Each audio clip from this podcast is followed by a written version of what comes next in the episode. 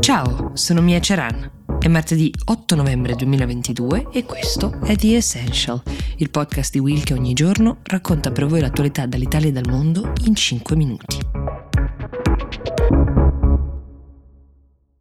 This episode is brought to you by Shopify. Forget the frustration of picking commerce platforms when you switch your business to Shopify, the global commerce platform that supercharges your selling wherever you sell. With Shopify, you'll harness the same intuitive features, trusted apps, and powerful analytics used by the world's leading brands. Sign up today for your $1 per month trial period at shopify.com slash tech, all lowercase. That's shopify.com slash tech.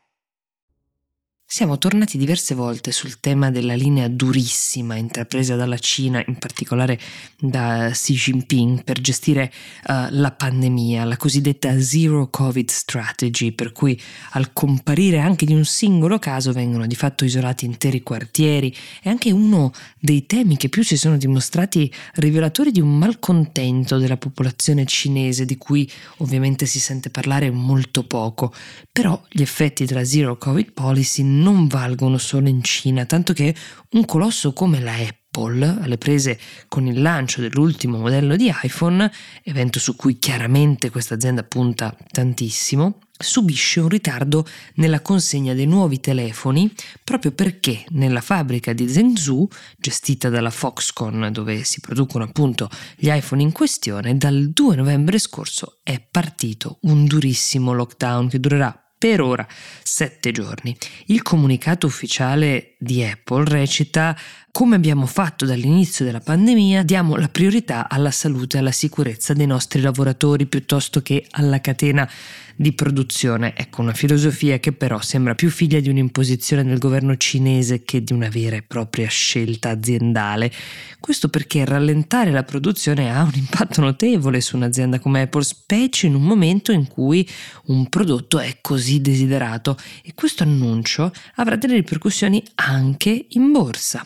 E anche per la Cina è così, tanto che venerdì scorso c'era stato un momento di grande entusiasmo sui mercati cinesi perché si era diffuso un rumor su una possibile revisione della politica sui lockdown. Si trattava per l'appunto di un rumor e infatti la borsa poi subito ne ha risentito. In effetti Xi Jinping non ha mai fatto ventilare l'ipotesi che le regole potessero cambiare, lo abbiamo raccontato anche del congresso che c'è appena stato del Partito Comunista, ma in questo momento stanno arrivando dei dati non esattamente incoraggianti sull'economia cinese che forse potrebbero invece portare ad adottare nuove strategie. Chissà, il costo di questa Zero Covid Policy è altissimo, il volume di import ed export del paese si è ridotto uh, moltissimo nel mese di ottobre, pensate, è stato quello che ha registrato il trend più negativo rispetto al maggio 2020, che era l'ultimo, diciamo, trend negativo registrato. Intanto domenica scorsa il paese ha eh, segnalato mm, che ci sono 5.643 nuove infezioni da Covid, questo è stato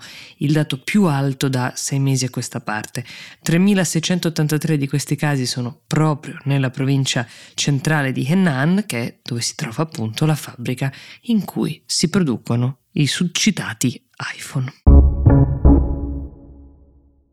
Nel frattempo c'è un'altra realtà che è stata interessata a un importante cambiamento. Sto parlando di Twitter, che dopo una serie di tira e molla è stata finalmente acquistata dal signor Elon Musk, l'uomo più ricco del mondo, che ha per questo social un piano piuttosto rivoluzionario. Intanto la prima notizia è che a breve la famosa spunta blu, quella che certifica l'autenticità di alcuni account, quelli ad esempio dei personaggi famosi, ma anche di giornalisti che usano Twitter per fare informazione, diventerà a pagamento. Per la modica cifra di circa 7 euro al mese si potrà acquistare quella coccarda che per molti era un po' una garanzia di essere titolati a twittare quel che si twittava oppure di essere veramente un personaggio famoso. Una prima mossa questa, ovviamente volta anche a monetizzare, che ha fatto mm, subito scattare delle polemiche perché se basta pagare per avere un profilo verificato sembra un po' venir meno il servizio offerto all'utente medio, cioè quello di potersi distrecare in questa giungla di migliaia di finti account. Questa strada verrà prima testata in alcuni paesi, Stati Uniti e UK in testa. Poi si deciderà se estenderla anche agli altri paesi, non è stato specificato invece se chi ha già un profilo verificato dovrà iniziare a pagare per mantenerlo. Però la notizia ancora più controversa è di venerdì scorso ed è il licenziamento per volere proprio di Musk in persona, di metà dei dipendenti di Twitter. A Musk Twitter è costato la bellezza di 44 miliardi di dollari. Lo scorso venerdì, quando sono partiti i licenziamenti, la società perdeva circa 4 milioni di dollari al giorno. Questo dato Musk lo ha usato per giustificare la sua scelta di lasciare a casa 7500 persone. Il giorno dopo, addirittura un funzionario delle Nazioni Unite, pensate, il commissario per i diritti umani Volker Turk, ha chiesto a Elon Musk di garantire che il team che si occupa dei diritti umani, quindi anche della moderazione dei contenuti su questa piattaforma, fosse in qualche modo ancora all'opera, anche se quel team è tra quelli che sono stati falcidiati in questo giro di licenziamenti. In questo mare di polemiche è voluto intervenire anche il fondatore ed ex CEO di Twitter, Jack Dorsey, dicendo che era molto triste per i licenziamenti e che sapeva di avere la responsabilità di quel che stava accadendo in questo momento.